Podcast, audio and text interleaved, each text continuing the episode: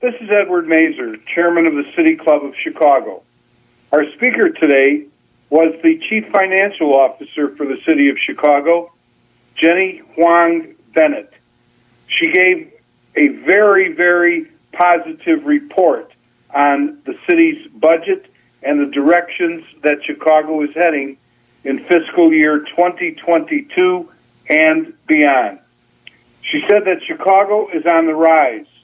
Financial stability is more present than in the last few years. The city is adopting some transformational initiatives, and the arrows financially, economically, socially, in her opinion, are all pointing up.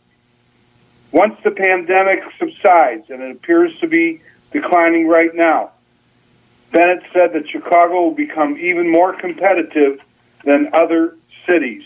She talked about the city's plan for the first time to fully fund four of the important pension systems, which will mean increased funding by an average of 3% a year in the coming years and present a structural balance by 2023. Then she focused in on the casino, or potential casino. She said the city has received five bids to operate a casino. This would be the first ever casino in the city of Chicago.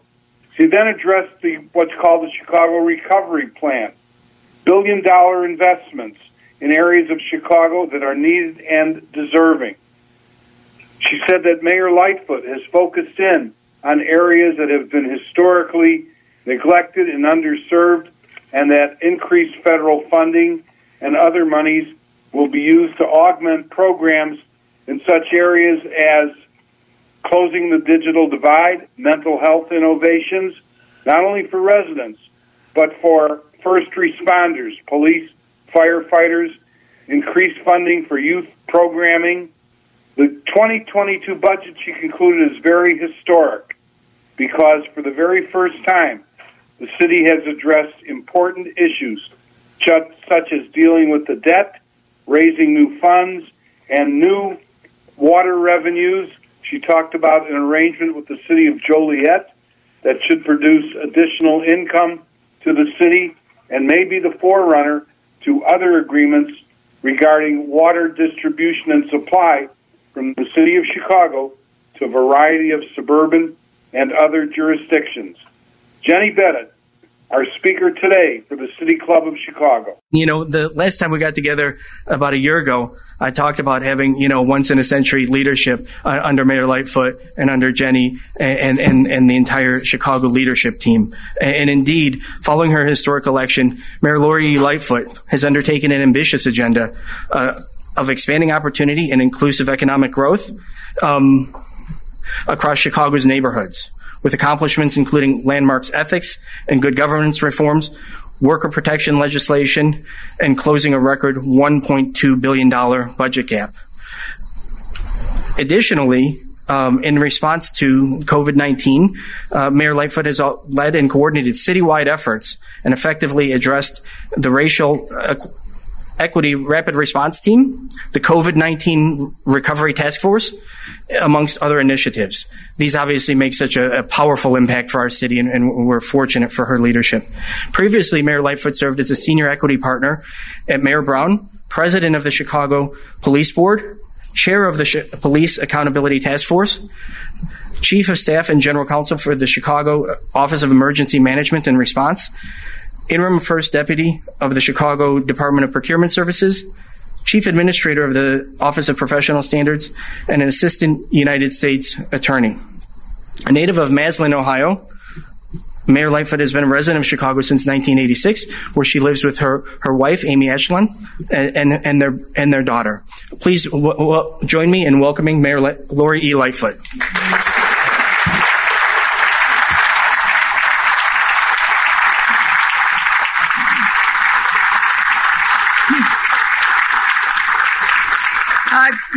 Afternoon, everyone. And for those who are anxiously waiting on their seats, yes, the Massillon Tigers are in the fo- state football championship. They scored 76 points last Friday night. On to the next round. but that's not why we're here. I met Jenny um, Bennett for the first time in April of 19. It was during the transition.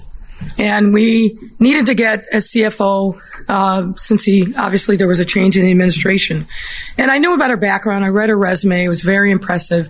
But I have to tell you, the first time that I had a conversation with her, I felt like I had somebody who was going to wrap their arms around me um, and help lead the way because we had just heard from the prior administration that the structural deficit for the upcoming year was much larger than had been previously uh, disclosed publicly.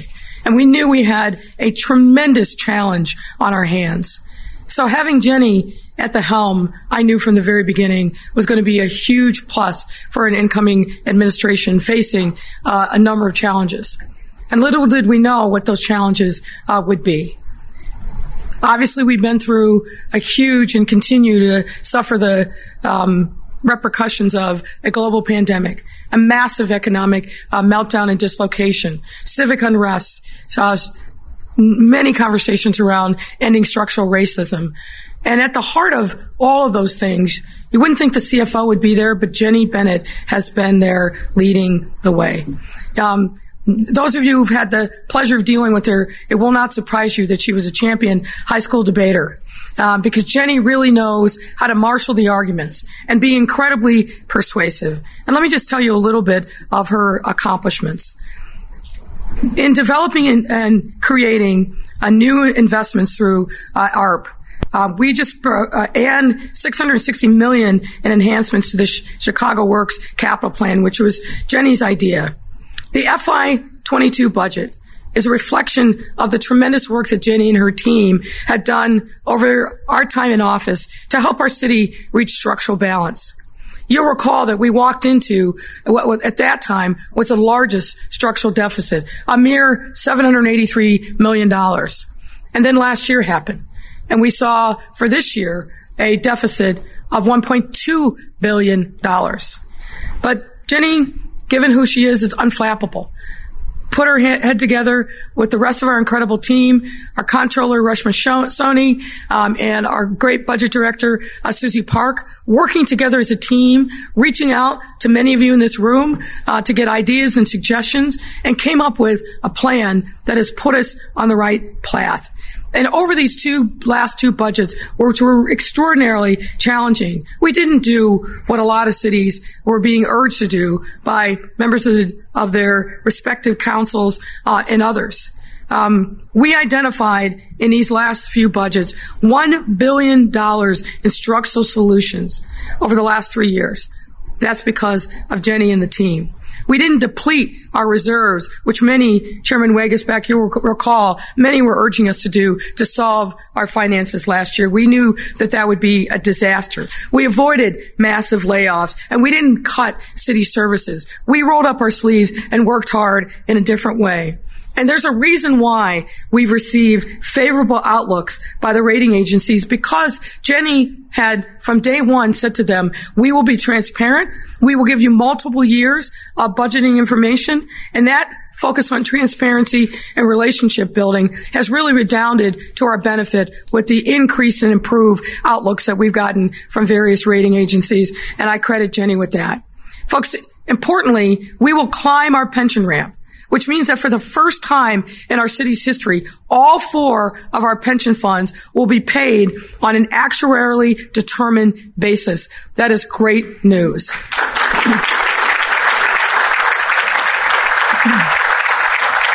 and we will climb the scoop and toss ramp, meaning that annually we will be paying off between 225 and 325 million dollars a year in debt. These are huge accomplishments, and they occurred, I might remind you, in the middle of a pandemic. Now, thanks to these accomplishments, as a result of the passage of the FY22 uh, budget last week, and I thank the members of the City Council who supported this work, we expect to reach structural balance by 2023, which bodes well for our prosperous post-pandemic recovery. And beyond the, bu- the budget, Jenny is a real problem solver on other funds and helping us identify other revenue streams. And let me just give you a couple of examples. some of you know that earlier this year, we sealed a deal with the city of Joliet to begin providing it with water from Lake Michigan. That is a huge, um, a huge bonus uh, for us. I want to thank John Roback and his team at Greeley and Hansen for helping us in that effort and working with Jenny and her team. But this means not only are we going to Joliet, but the surrounding communities and building deep partnerships there that will provide us not only uh, with other sources of revenue, but a real opportunity to build regional partnerships that are so incredibly important to the city of Chicago. Again, I got to credit Jenny for seeing this opportunity seizing it and moving us forward and getting us over the threshold.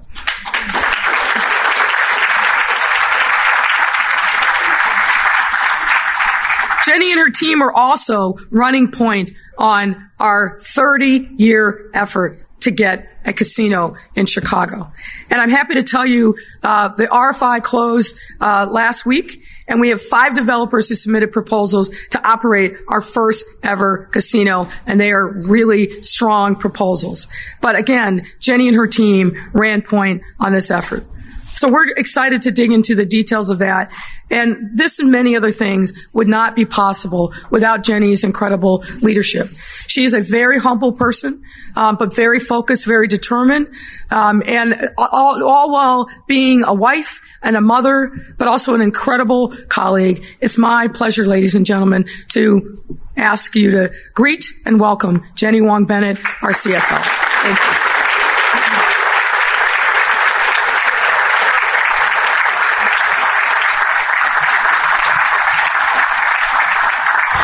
Thank you, Mayor. Um, I'm humbled by that introduction. And before I get started, I'd also like to thank Mayor Lightfoot for her leadership over the last three years. I'm so fortunate to serve as CFO to a mayor who has always put the needs of Chicagoans first in her decision making. She's strong, she's tough, She's smart and is driven to advocate for what she believes in. We are lucky to have her fighting for Chicago's many needs in, this, in these unprecedented times. I also wanted to thank Chairman of the Committee on Finance, Scott Waguespack, um, and Chairman on the Committee on Environmental Protection and Energy, Deputy Floor Leader, Floor Leader George Cardenas, as well as the Chairman of the Committee on Budget and Government Operations, Pat Dowell, and the entirety of City Council for their efforts in collaborating with us on the budget. I also see Chairman of the Committee on Economic, Capital, and Technology Development, Gil Villegas, and we thank you for your continued collaboration. Last but certainly not least, I also wanted to acknowledge the budget and finance dream team here today, Susie Park, the city's budget director, and Reshma Soni, the city's controller, as well as members of our collective staff.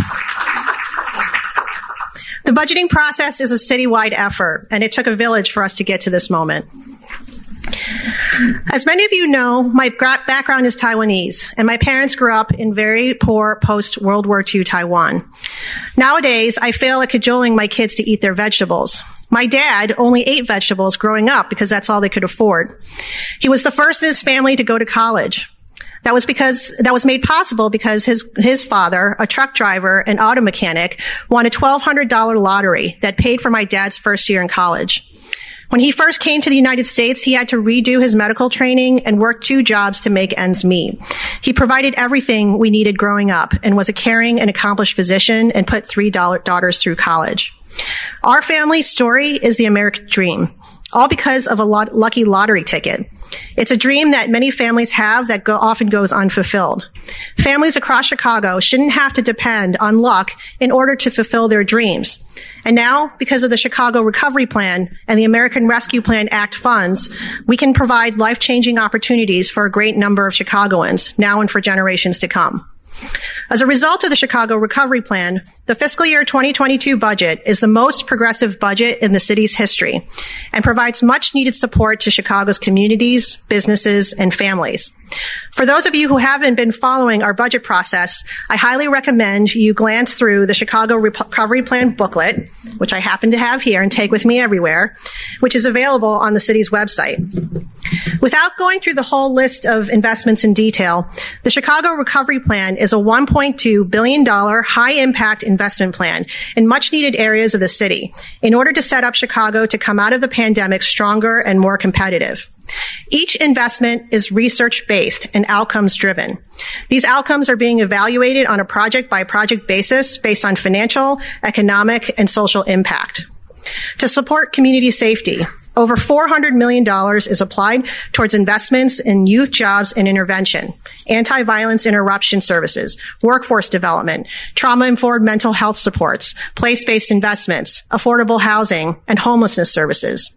Between 2019 and 2022, the mayor will have increased its violence prevention, violence prevention funding by $135 million over three years. One particular place-based investment is an $87 million initiative to clean up over 3,000 vacant lots, or about 30% of the city's vacant lots. This is the largest vacant lot cleanup program in the city's history and one of the largest in the nation. Studies have shown that vacant lot cleanup initiatives in other cities, like Philadelphia, have resulted in a 13% reduction in crime, a 29% reduction in gun violence, a 37% reduction in the perception of crime, and a 76% increase in residents using community spaces. Also, the unknown of what remediation may be necessary often prevents already existing developer interest in a vacant property. This initiative will allow for the market to create an incremental economic value for the city and for its communities uh, to, to benefit from these underutilized properties being reborn. Even if Chicago were to realize half of the results of the Philadelphia case study, this investment alone would have transformational impact on the landscape of our communities. Through the Chicago Recovery Plan, the city will also be investing an additional 157 million in new housing units and existing homes to provide affordable housing opportunities to Chicagoans. These investments will include mixed-use development, supporting families that seek to remain in their existing homes, help residents become homeowners, and lead paint abatement and other owner-occupied repairs. We anticipate the net result of these public investments and the leveraged private dollars that typically come with affordable housing investments to create long-term wealth and increase home ownership, all of which will help to keep Chicagoans in Chicago. Through digital equity funding included in the recovery plan, we hope to help over 300,000 residents receive affordable access to internet services over the next five years, which should allow the city to all but eliminate the digital divide in Chicago. We know that internet is not just about Netflix and email. It's about workforce development, civic engagement, continuing education, online banking, telehealth, and keeping in touch with family and friends.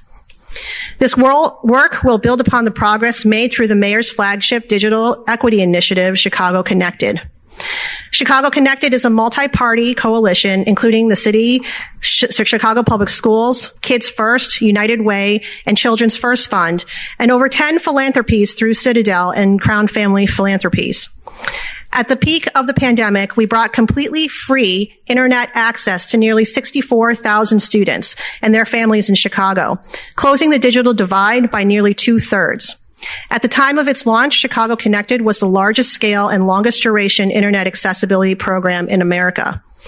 We've heard from hundreds of parents about how their at-home internet access have enabled them to get involved in their children's schools, access critical services, keep their jobs, or find their next job. And such examples include a parent named Olivia in, in, in Englewood. Olivia has three school-aged children at home, and she herself is a college student. At the start of the pandemic, she stopped being able to go to the library to work and study, and was forced to rely on the single Chromebook and cell phone to meet all of her family's schooling needs. Chicago Connected was designed to help families like Olivia's to access the internet. Chicago Connected has been named the gold star for municipal broadband access programs by Education Week magazine. Many cities across the U.S. have modeled their own programs directly on Chicago Connected, including Philadelphia and Miami. The recovery plan allows us to continue making these tra- this transformational progress. In the areas of mental health services, the mayor increased investments in mental health by $86 million since 2019, which has increased the number of people served by three times. The Chicago Recovery Plan is expected to exponentially increase the number of residents served with an expected 60,000 people served in 2022, up from just 3,600 in 2019. Also, the fiscal year 2022 budget includes expanded mental health supports, not only for residents, but also specifically for police officers in each, each district. We know that mental health is one of the key root causes of community violence and also an essential support for our police officers who themselves face trauma. In total, this is the largest investment the city has made in mental health investment in at least a decade and perhaps longer. In the area of economic development, Mayor Lightfoot launched her flagship economic development investment, Invest Southwest, at the end of 2019. This ambitious undertaking will revitalize 10 neighborhoods through $750 million in public investments, catalyzing unprecedented private and philanthropic investments. The Chicago Recovery Plan layers on an additional 176 million of small business and term, tourism and industry support to support an equitable economic recovery, including 20 million to help attract conventions and tourists back to Chicago in a post-pandemic recovery. In the area of small business support, over 60,000 small businesses and entrepreneurs will be supported by the Chicago Recovery Plan. This adds over 120 million in supports provided to small businesses through the course of the pandemic, including the Chicago Small Business Resiliency Fund. At the time of shelter in place, the city created this fund in 13 days, knowing that small businesses had only 16 days of cash on hand and employed half of Chicago. At the time, this was the largest small business loan program in the country.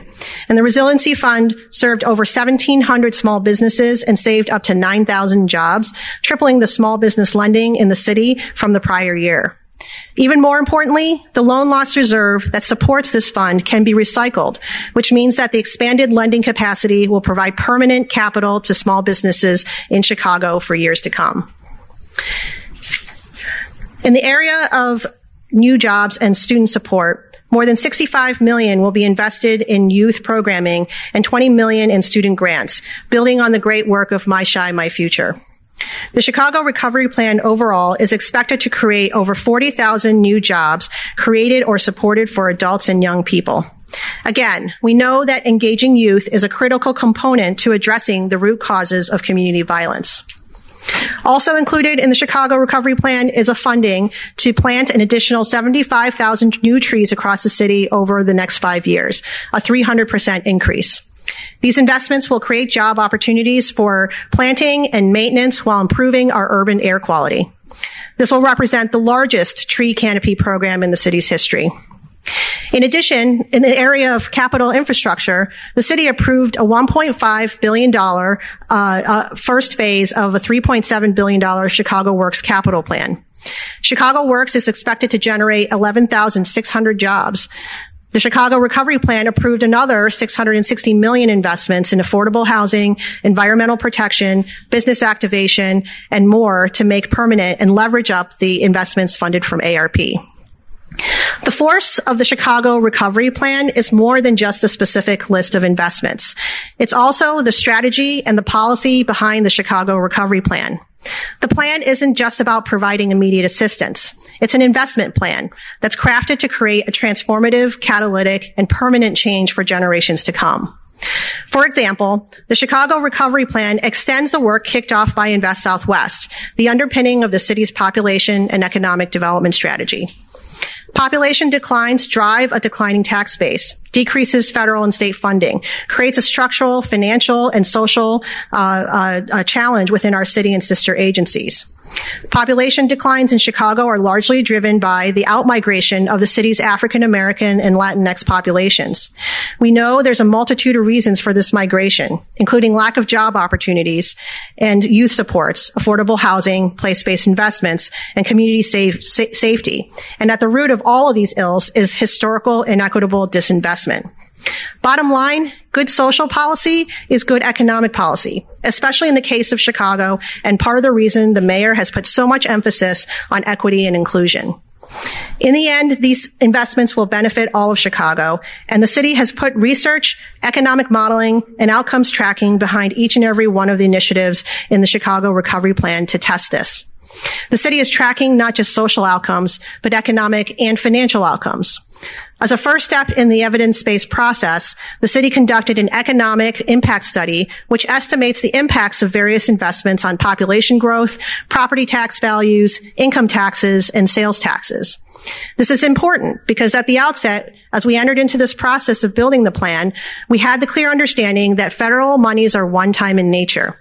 The majority of the investments proposed are one-time capital investments or are structured as COVID-related one-time relief or a pilot program that is intended for evaluation after a specific time frame. But more importantly, the investments that could continue on will closely be evaluated for their social, economic, and financial benefits in order to determine the city's ability to continue to fund these investments after the federal funding runs out. Overall, the 2022 budget approved last week is truly historic for the city of Chicago. And again, I want to thank the entire finance team for the work that was done in, in, getting us there. It represents a new compact with the city of Chicago. It makes investments in areas of the city we know will make us more competitive for the future. In the midst of $1.5 billion in lost revenues due to the pandemic and crafting the Chicago Recovery Plan, the city also made significant strides in creating financial stability, including by way of important financial metrics such as pensions, debt, reserves, and structural balance. First, pensions. 11 years ago, then Mayor Daley tasked the commission to strengthen Chicago's pension funds to evaluate the solvency of each of the city's funds. The Commission forecasted insolvency for the pension funds to start in fiscal year 2022.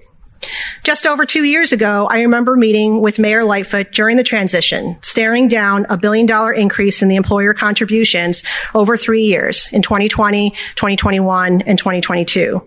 And mind you, this was before the pandemic hit. Instead of insolvency in fiscal year 2022, it's my pleasure to tell you that with the 2022 budget, the city has climbed that $1 billion pension ramp. For the first time in the city's history, the city will now contribute an actuarially based employer contribution for all four pension funds. Let me pause for a moment and repeat that.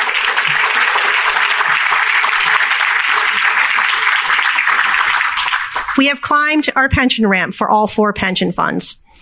This was one of the key recommendations in the report from over a decade ago, and we are now projected to increase our overall funded ratio by 3% between 2019 and 2023. And for those of you who haven't seen the report, it is a really stark difference in terms of the projected uh, trajectory of the funded ratio versus where we are today. And it's a very clear turnaround that you can see in, in, in those numbers. Finally, we have made significant progress towards securing an additional $200 million of annual casino revenues to further shore up our police and fire pensions. On Friday, we were thrilled to receive five high caliber proposals, taking us one step closer to completing a nearly three decade long pursuit of a casino in the city of Chicago. As one of the largest untapped gaming markets in the United States, the Chicago casino provides an exciting opportunity for businesses, residents, and tourists alike, and we're will result in thousands of jobs. Clearly, the work is not done on pensions. But it is important for us to acknowledge important milestones like these when they occur so that people recognize the importance of continuing the hard work of walking the path towards financial stability. Beyond pensions, the city is climbing another less often discussed ramp in the fiscal year 2022 budget. It's a debt ramp. The city's historical reliance on scoop and toss debt restructuring has built a mountain of debt service and increased future debt burden. The city now has climbed that mountain and is carrying the full freight of annual debt service within its budget and is on its third year of not resorting to scoop and toss debt restructurings to address our budget gaps. As a result, the city will begin to amortize over $300 million of principal a year and pay down its debt. In addition, since the start of the mayor's administration two years ago, we have lowered total debt outstanding by $316 million due to aggressive cash flow management and the development of an internal cash flow forecast, as well as delaying new money financings. In total, the city will pay down and reduce about $1.5 billion in total debt through fiscal year 2025. So how does climbing this debt ramp benefit the city? In exchange, the city will be able to use this increased financial flexibility to make much needed investments, both by way of the capital plan that was approved last fall, as well as the infrastructure investments needed to magnify and make permanent the transformative investments proposed in the Chicago Recovery Plan. Perhaps what has been the most difficult but most significant achievement is the city's path towards a structurally balanced budget. Over the last three years, the city has identified over 1.2 billion in structural solutions. Further, these structural solutions have been strategic changes that either fit within a broader tax policy or are generated through governmental efficiencies and reform, not merely budget gap closing measures. For example, the city expects to generate $35 million in contract savings, including reduced healthcare costs through the combination of negotiating better hospital reimbursement rates and increased employee contributions uh, negotiated within the collective bargaining process. In the first months of the administration, Mayor Lightfoot announced the outsourcing of the workers' compensation program to a third party administrator. And today I'm pleased to announce the progress we've made. One of the initial process changes was to put in place a nurse triage system where if an employee calls to make a claim, a nurse would walk the employee through the incident and help determine whether a claim was needed. This process alone caused for a 30% reduction in incidents being converted to claims.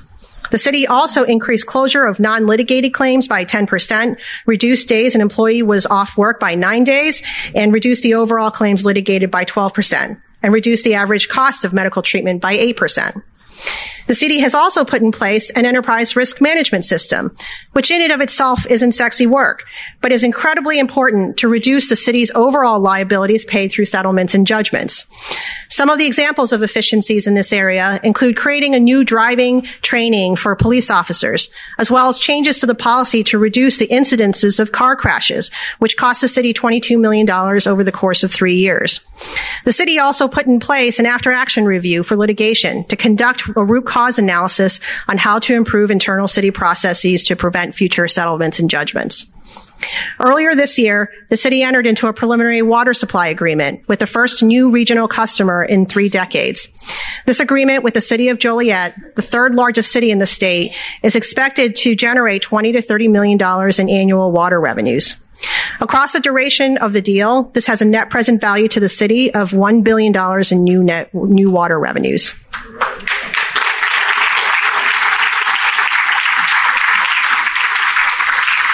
Even more importantly, we have engaged in conversations with all of our existing water partners and expect to roll out an advisory committee which will strengthen our regional partnerships and allow the region to discuss important water issues that affect us all. All of this significant progress is the result of the mayor's focus around implementing true reform based measures. True reform takes time, but ultimately is impactful in the long term and changes the organization from within. We believe the work that's been done will drive continued efficiencies in city operations, has supported our efforts to achieve structural balance, and allows the city to be better stewards of taxpayer dollars. Whether it's pensions, debt, or structural balance, all of these financial metrics are pointing up for the city's overall financial status. We know that the job is not done and that there's still more road to walk to achieve full structural balance. But it is clear that the city has made enormous strides in, in, in achieving that balance. To wrap up, if I leave you with one message today, I hope I have made the case that Chicago is indeed on the rise, both in terms of progress we've made by way of financial stability and transformation and the transformational nature of the investments contemplated by the Chicago Recovery Plan. On a personal note, in my 20 plus years in the municipal finance industry, I have worked on several municipal turnaround credits, most recently with Chicago Public Schools, but also with New York City after 9-11, Mississippi after Hurricane Katrina, and others. I have seen the worst days faced by institutions, and I've seen what recovery looks like. The city is on such a path financially, economically, and socially. There are so many financial accomplishments to be proud of, whether it's climbing the pension and debt ramps or finding 1.2 billion in structural solutions to drive efficiencies and reform. Even more importantly, I believe that Chicago will come out of the pandemic more competitive than it was going in. All the economic statistics support this. Over 100 companies have either expanded or relocated in the city of Chicago since the start of the pandemic. The unemployment rate has fallen to 7% compared to 12% a year ago and, co- and is comparable or lower than New York City and LA. And the, and the Chicago area real GDP has already exceeded quarter four 2019 levels. The city's population grew by 1.9% 9% in the latest census, outpacing growth in both Cook County and the state of Illinois. Our diverse econ- economy allows us to adjust our investments to areas that will make Chicago more competitive post-COVID. And importantly, the now available federal money provides us with the tools and the bridge necessary to make those transformative investments through the Chicago Recovery Plan. The city must continue to be accountable to Chicagoans on the outcomes in the Chicago Recovery Plan, and we must continue down the road of financial progress. It won't be easy, but as having seen the progress we've made over the last three years and the transformative change that's already been driven by folks right here in the room, I'm confident the future looks even brighter. I want to thank the City Club for the opportunity to share our vision with you today. And with that, I'll turn it back over to Omar for Q&A.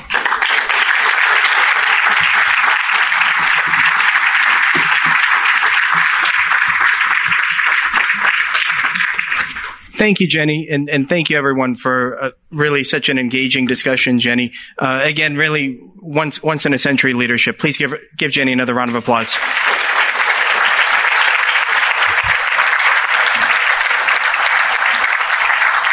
As, as you know, at this point in the program, this is the point at which we collect Q and A.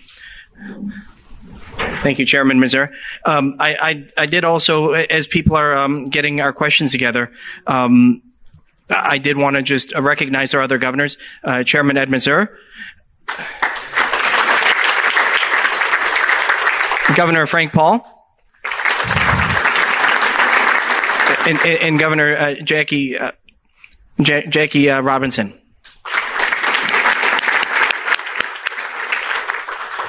Um, so with that, we'll start off with our first few questions. Um, our first one is, is comes from a City Club member, which again, I'll put in a few shameless plugs here along the way. Uh, uh, the, more you, the more uh, you participate in City Club, uh, we, we, certainly appreciate the opportunity to put on uh, events like this. This first one comes from a member of the Bronner Group, uh, Louis Markowitz, who is a City Club member. Um, and that's the question around guaranteed basic income, which I, I, think Jenny covered some of this, but we'll, we'll put it out there. Um, Chicago will be implementing a guaranteed basic income pilot with ARP funds. Who will evaluate the program to determine the, determine the impact? Are you looking at any specific for any specific outcomes? I'll turn it back to Jenny. Thanks, Omar. Um, I'll start with the second question. Uh, as the mayor's mentioned on a number of occasions, um, from her own background, from my own background, I know Chairman Villegas and I have had this conversation around, um, you know, all of our experiences where families who live in poverty, um, you know, also suffer from a number of different uh, poverty metrics, not just financial. Um, there's issues of time poverty and ability to be able to find opportunities to um, expand upon your own circumstances. universal basic income is ultimately intended to help alleviate some of those issues that uh, families who are in poverty face. And uh, and the intended outcome of that is to be able to provide not just the funding but also the wraparound supports, which allows for them to be able to um, to leg up, whether it's by way of workforce development, um, by way of job training, um, by way of internet access, um, a number of the different supports that the city is providing through the Chicago Recovery Plan. Um, and then I'm sorry, the first question. Yes, let's uh, go back to that. What, what outcomes are you looking for? Yes. Right. I think the outcomes, you know, we talked about, and then. That's right.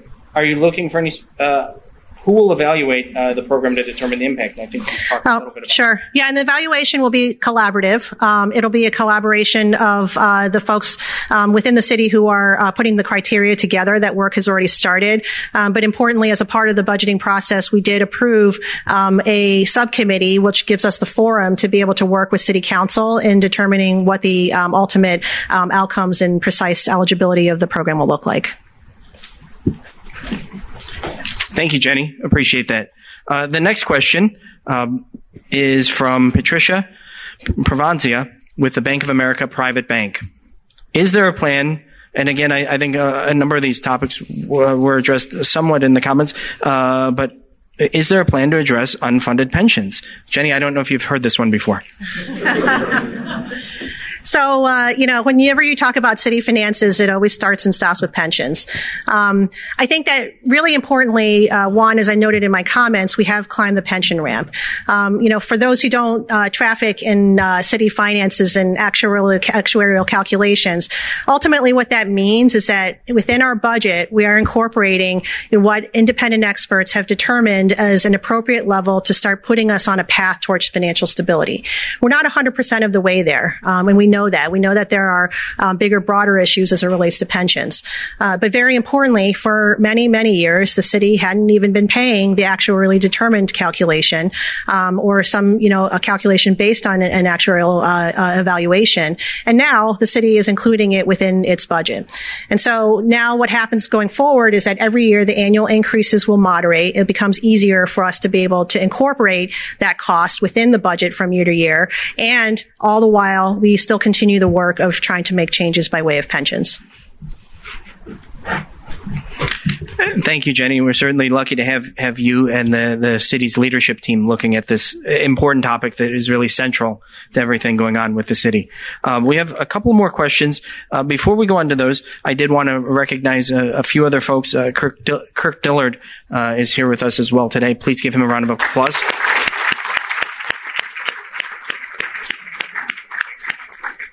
And uh, we're, we're going to do one more question, uh, unless there are any others, but I haven't seen uh, a bunch of others coming up yet.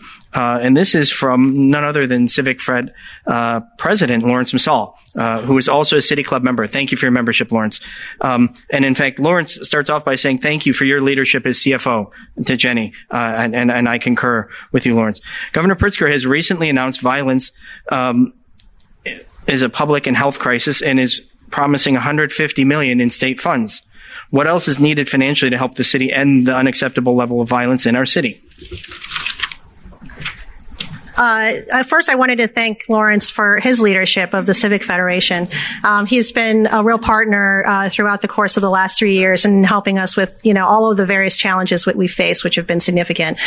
Um, as it relates to violence, the Chicago Recovery Plan does put a lot of money towards community safety.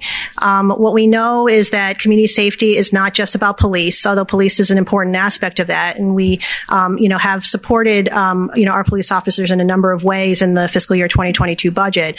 Um, but in addition to that, there's also um, uh, addressing the root causes of what causes violence in our city.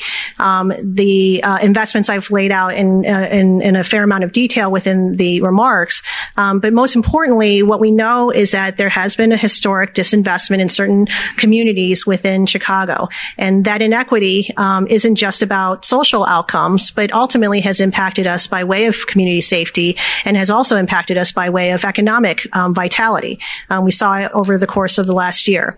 And so that's why so much of our focus has been around making sure we address those root causes, whether it's anti-violence investments, youth programs, um, mental health supports, affordable housing, because we know it's a comprehensive um, approach that ultimately helps supports families to find opportunities to be able to find their way out of whatever circumstances, um, you know, may, may, may make, uh, make, make it challenging for them. And so that's why we are so optimistic about the Chicago Recovery Plan and what it means for Chicago.